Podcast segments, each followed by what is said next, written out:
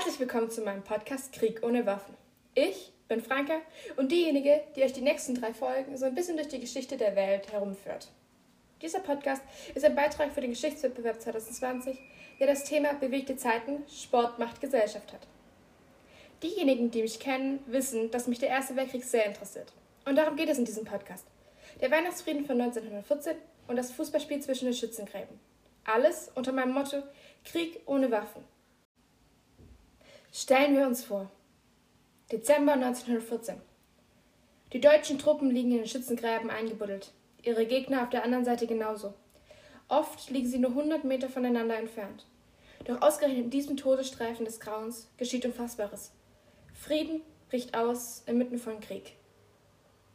Doch bevor wir mit dem spannenden Thema anfangen, brauchen wir ein bisschen Vorwissen. Damit ihr perfekt über den Ersten Weltkrieg Bescheid wisst, sind hier nun 15 Facts, die ihr unbedingt über den Ersten Weltkrieg wissen müsst und Fakten, die vielleicht ganz interessant sind. Kommen wir zum ersten Fakt. Warum der Erste Weltkrieg ausgebrochen ist, ist bis heute ein stark umstrittenes Thema. Viele vermuten, dass das Attentat von Sarajevo der Grund für den Ausbruch war. Denn am 28. Juni 1914, ein sonniger Sonntagvormittag, fuhr das österreichische Thronfolgerpaar Erzherzog Franz Ferdinand und seine Ehefrau Sophie in einem Sportcoupé mit offenem Verdeck durch Sarajevo auf ihrem Weg zum Rathaus. Auf der Strecke hatten sich insgesamt sieben Attentäter positioniert. Allesamt Mitglieder der Organisation Mlada Bosna, übersetzt Junges Bosnien. Die ersten beiden griffen nicht ins Geschehen ein. Der dritte zündete eine kleine Bombe, die allerdings nicht das Auto des Thronfolgerpaars traf, sondern den Oberst und folgenden Wagen und einige Passanten leicht verletzte. Der Konvoi setzte jedoch seinen Weg zum Rathaus fort. Auf dem Weg änderte Franz Ferdinand jedoch den Plan. Nun will er unbedingt den verletzten Oberst im Krankenhaus besuchen. Im Nachhinein kein so guter Plan, denn auf diesem Weg fallen die tödlichen Schüsse. Der 19-jährige Student und pro-serbischer Nationalist Gavrilo Princip schießt eiskalt auf den Wagen des Paares. Die Herzogin wird in den Unterleib getroffen und stirbt noch im Wagen. Begleiter hören, wie Franz Ferdinand flüstert: Soffer, Soffer, sterb nicht, bleib am Leben für unsere Kinder. Franz Ferdinands Halsvene zerreißt durch einen Schuss. Er erstickt qualvoll an seinem eigenen Blut. Seine letzten Worte sind: Es ist nichts. Fakt Nummer 2. Was in der Folge des Attentats auf und hinter der politischen Bühne in Europa geschah, wird als Juli-Krise bezeichnet und führte letztendlich auch zum Ersten Weltkrieg. Die Ereignisse strapazieren die damals in Europa bestehende Bündniskonstellation zwischen der Triple Entente, bestehend aus Frankreich, Russland und Großbritannien, und dem Dreibund, bestehend aus dem Deutschen Reich, Österreich, Ungarn und Italien. Das Deutsche Reich, das mit Österreich 1879 den Zweibundvertrag geschlossen hatte, sagte der österreichischen Regierung am 6. Juli seine volle Unterstützung zu. Diese Beistandserklärung wird später als Blankocheck kritisiert. Russland stand seinerseits auf der Seite Serbien. Fakt Nummer 3. Am 23. Juli stellt Österreich-Ungarn als Reaktion auf das Attentat ein 48-Stunden-Ultimatum an Serbien. In diesem Ultimatum forderte Österreich-Ungarn, dass die serbische Regierung vorbehaltslos eine von Wien formulierte Verteilung der großserbischen Propaganda veröffentlichen sollte und sich verpflichtet, künftig mit, ich zitiere, äußerster Strenge, Zitat Ende, gegen Personen vorzugehen, die gegen die Habsburger Monarchie agieren. Außerdem sollten die österreichischen Behörden in die Ermittlungen gegen die Hintermänner des Attentats mit einbezogen werden. Diese sollten strafrechtlich scharf verfolgt werden. Noch weitere zehn Punkte wurden formuliert, die die serbische Regierung akzeptieren sollte unter anderem, dass das serbische Militär von Anhängern der großserbischen Ideologie gesäubert und jeder Schmuggel nach Bosnien mit allen Mitteln unterbunden werden sollte. Absolut inakzeptabel allerdings war Punkt 5. Die serbische Regierung habe einzuwilligen, und jetzt zitiere ich, dass in Serbien Organe der kaiserlichen und königlichen Regierung bei der Unterdrückung der gegen territoriale Integrität der Monarchie gerichteten subversiven Bewegung mitwirken. Also, dass die Souveränität Serbien eingeschränkt wird.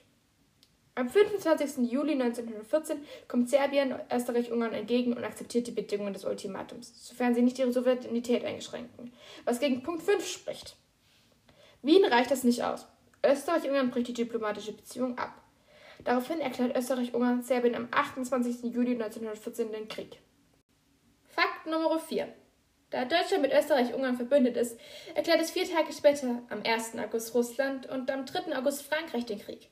Nicht mal zwei Tage später tritt Großbritannien in den militärischen Konflikt ein, aus dem der Erste Weltkrieg entsteht. Die Kriegshandlung beginnt am 2. August ohne offizielle Kriegserklärung mit der Besetzung Luxemburg durch die deutschen Truppen. Anschließend rückt der rechte Flügel der deutschen Armee das neutrale Belgien an und nimmt die Festung Lüttich ein. Punkt Nummer 5. Der Erste Weltkrieg ist der erste Krieg, in dem Panzer, Flugzeuge und U-Boote eine große Rolle spielen.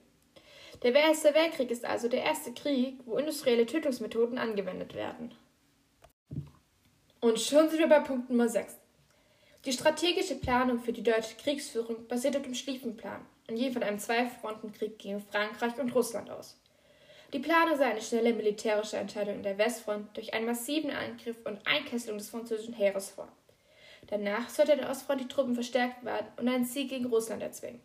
Durch die Konzentrierung der Truppen an jeweils einer Front soll die zahlenmäßige Unterlegenheit der beiden Mittelmächte Deutschland und Österreich-Ungarn gegenüber den Staaten der Triple Entente ausgeglichen werden. Punkt Nummer 7.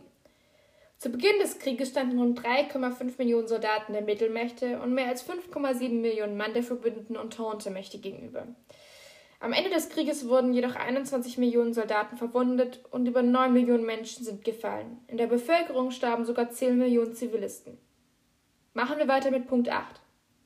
Mehr als 40 Millionen Pferde, Hunde, Brieftauben und andere Tiere starben im Gefecht, wenn sie ihren Dienst für die Armeen verrichten mussten. Und weiter geht's mit Punkt 9. Würde man alle Gräben, die im Ersten Weltkrieg begraben wurden, aneinanderreihen, so wäre das Ergebnis eine über 40.000 Kilometer lange Schneise. Diese Gräben würden einmal um die Erde reichen. Kommen wir zum zehnten Fakt. Einige Soldaten mussten sich improvisierte Gasmasken bauen, indem sie sich mit Urin getränkte Tücher auf Mund und Nase banden, damit das Ammoniak im Urin die giftigen Chlorgase neutralisiert. Und kommen wir zu 11. Die Gesamtkosten des Ersten Weltkriegs werden auf etwa 135 Milliarden Euro geschätzt. Wenn man die Inflation mit einberechnet, wäre das heute eine Summe von ca. 1,5 Billionen Euro. Und passend zu Punkt Nummer 11 ist Punkt Nummer 12. Deutschland wurde nach dem Krieg gezwungen, Reparationen, also finanzielle Entschädigungen, in Höhe von fast 50 Milliarden Euro in Gold zu zahlen. Die letzte Rate wurde 2010 geleistet. Punkt Nummer 13. 1916 gewann der amerikanische Präsident Woodrow Wilson seine Wiederwahl mit dem Slogan He kept us out of the war. Übersetzt, er hat uns aus dem Krieg rausgehalten. Und trotzdem führte er nicht mal ein Jahr später die USA in den Krieg gegen Deutschland. Fakt Nummer 14. Der Vertrag zum Waffenstillstand wurde am 11. November 1918 um 5 Uhr morgens unterzeichnet. Allerdings trat er erst sechs Stunden später in Kraft. Fast 11.000 überflüssige Todesopfer gab es in dieser kurzen Zeitspanne. Fast genauso viele wie im D-Day im Zweiten Weltkrieg. Und Fakt Nummer 15 und damit der letzte Fakt für heute. Am Weihnachtstag 1914 kam es spontan zu einem Waffenstillstand an der Westfront in der Nähe von Ypern in Belgien.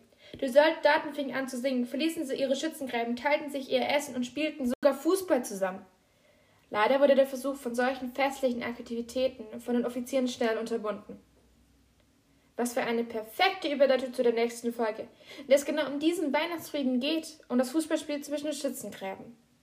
Ich hoffe, dass euch dieser Podcast bis jetzt gefallen hat und hoffentlich sehen wir uns in der nächsten Folge wieder. Bis dahin, macht's gut, eure Franka.